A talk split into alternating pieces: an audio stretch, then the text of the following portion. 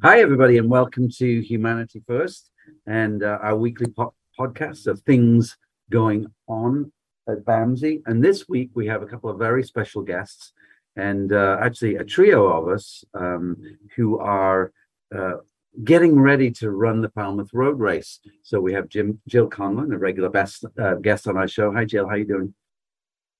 And Ed Cabellon, who is the chair of our board. Hi, Ed. Hello, hello, everyone. Thanks for tu- tuning in. And I should also mention we do have another runner in the in the road race, which happens uh, on the 21st of August, so not far away, less than three weeks. Um, and uh, that is David Ebenezer, who is a board member of us as well. So let's kick off with the Falmouth Road Race. A, a lot of people know this race. It has um, a special place in the lore of running, I think, in Massachusetts, probably second only to the to the Boston Marathon, I would say, in terms of events that can raise money and and, and have a high profile. Um, and I'm going to start with Ed because Ed is our veteran of the uh, Falmouth Road Race. I believe, Ed, that this will be the ninth ninth consecutive year that you've run Falmouth, and so um, why were you first attracted to Falmouth? I, I, know you're a marathon runner as well, but this this race is uh, considerably slower, but I hear a lot more hilly or as hilly as Boston. Why, why Falmouth for you?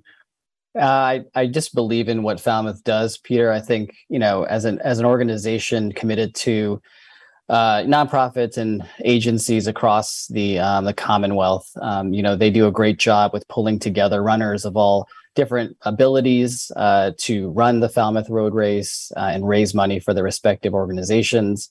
Um, it does have a Boston Marathon feel because the race, the course is lined with folks cheering and uh, you know really giving energy to the runners as they go through the seven mile course, which is hilly.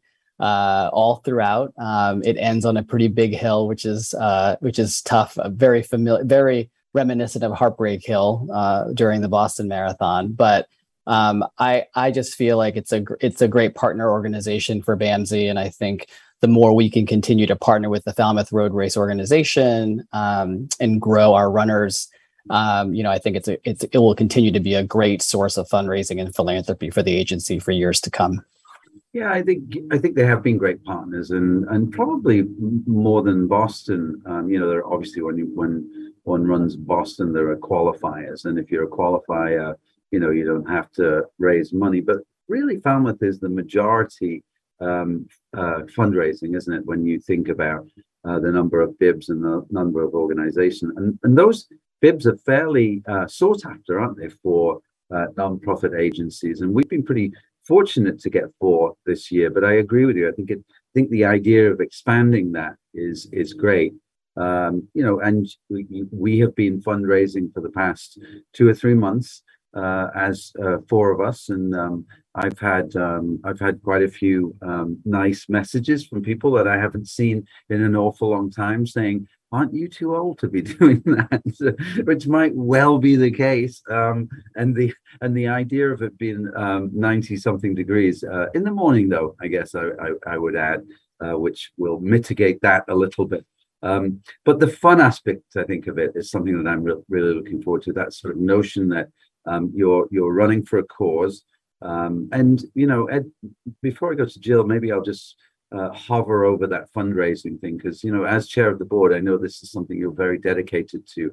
We, as an organization, struggle with funding from uh, from state uh, contracts. We always will. They, you know, they've been good to us, but they haven't been as good as they could have been. I guess I would say in terms of the funding that we get. So we have to supplement some of those finances with fundraising efforts like this. How important do you see these kind of events for the overall uh, philosophy of, uh, of philanthropy. Well, I like that alliteration. What is it? The philosophy of philanthropy?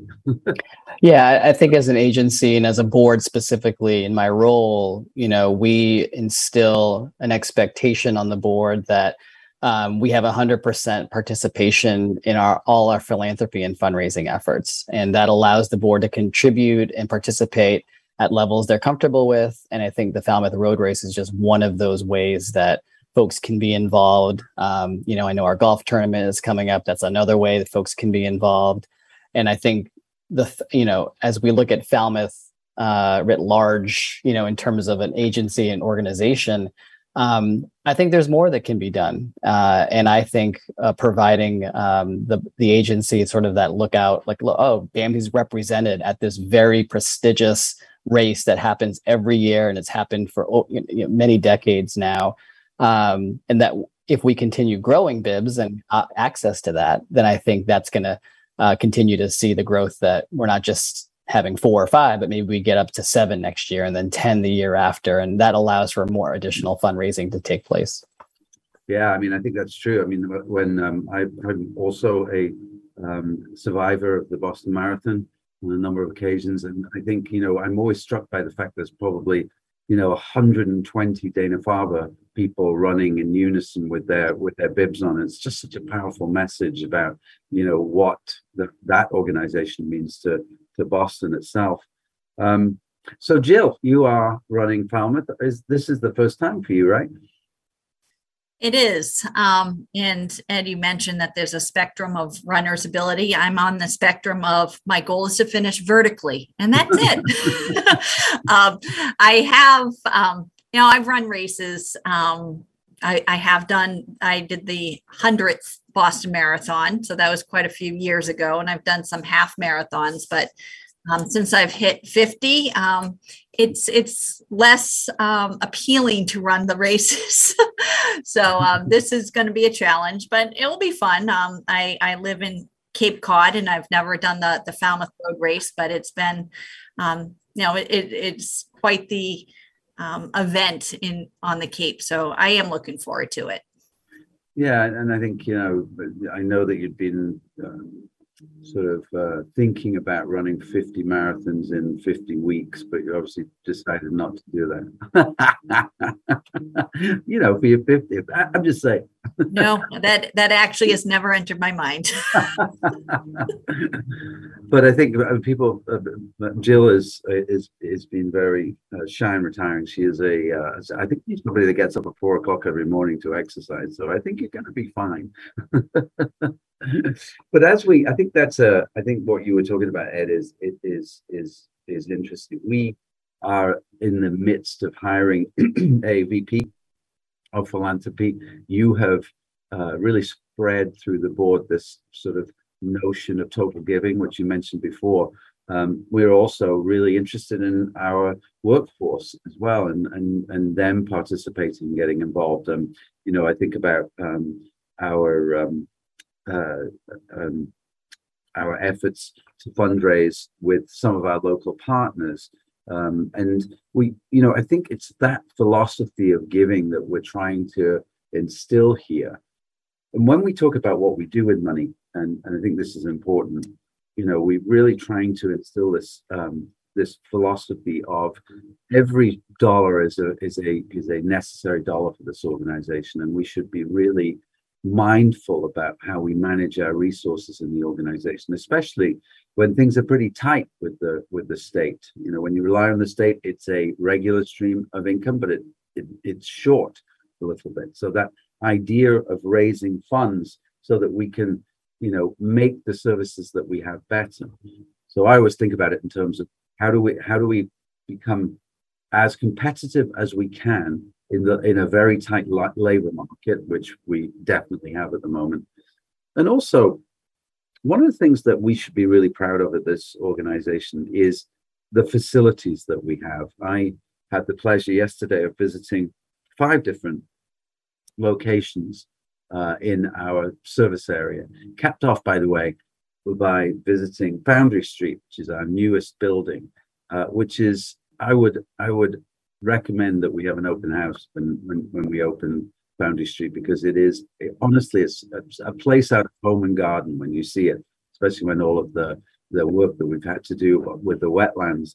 But that doesn't happen uh, without the resources to to do the work. Um, and I will say, and, and, and this is I'm not going to name any names, but I spent a lot of time as a psychiatric crisis clinician in Boston, visiting group homes, going to group homes to evaluate people. And oftentimes you'd step over the threshold and you'd think, oh, really? These people deserve more than this. The facilities look worn out, they look tired. Um, one thing that BAMSI, and, and, I shouldn't say I'm proud of it because it's really nothing to do with me because it's the history of BAMSI, has been that we provide people with exceptional places to live. And Jill, I know that your division it, it, speaks to your division more than any other, and um, and and that really is about being able to raise funds, being able to do that little bit more, not having to have you know 20 year old facilities that haven't had capital improvements for 15 years, that kind of thing. Um, Jill, I mean, you this is your purview. I mean, you have to have some feeling of pride when you cross a threshold of one of our houses, right? Absolutely. Um, you know, I think Foundry Street was um, a really great example of our processes constantly being improved upon. Um, this Foundry Street was, um, you know, in the works for many years just because of um, some uh, red tape, a little red tape with the, the town. Um, but it was a great partnership with Global Properties, um, our facilities department. We involved um, Dr. Roberts, who's our um, clinical director, um, and in our operations and nursing teams. Um, and we looked at how we can set up the the the the the the layout of the home in a way that reduces the cognitive load for our person served? How do you make um, the access really easy? Um, so little things with, you know, what rooms, um, the sequence of the rooms down the hall, um, the angles of the doorway, um, the height of countertops. I mean, all of that was um, a team decision with clinical and, and nursing and and the the the property the builders. So it was it was a great partnership. Um, and i think you know that that has been the history of our approach but you know every time we do a build you learn something new. Um, and i think you know foundry street really uh, showcases some of that collaborative effort. Well, I think when you work with Global Properties and um, and Joe uh, Palucci his brother, we've worked with them so long that they understand our needs and they're completely able to be flexible. And one of the stories i heard was that we knew we knew we had to sort of have a bariatric room um, and so they'd already hung the door a single door but they were able to make a double swing door that came in which met the needs of the individual. You know we've got some of those hoyer lifts going in that are absolutely well they're able to take up to 650 pounds um, and, and and the other thing I really like about the place is that we're building in um, for the progression of age with people because many people who don't know BAMSI so well uh, maybe not aware of, but some of our folks have been with us for 30, 35 years, uh, existing in, in our homes uh, and have lived a full life in our homes. And they've been able to do that because we've been able to provide the facilities and their needs you know, as they age in place. And that's a very um, popular phrase at the moment in, across the board, but certainly is with our folks, right? That continued continuity of uh, of environment, that feeling of being home, that ability to be home without having to to you know uh, move in, into into another facility. So I think you know um, that all sort of goes back to our ability to fundraise, our ability to create unrestricted funds. And uh, this coming Monday, I think, Ed, um, and I do remember, I think last year, the uh, golf tournament took place the day after the Falmouth Road race. And I remember, is that right?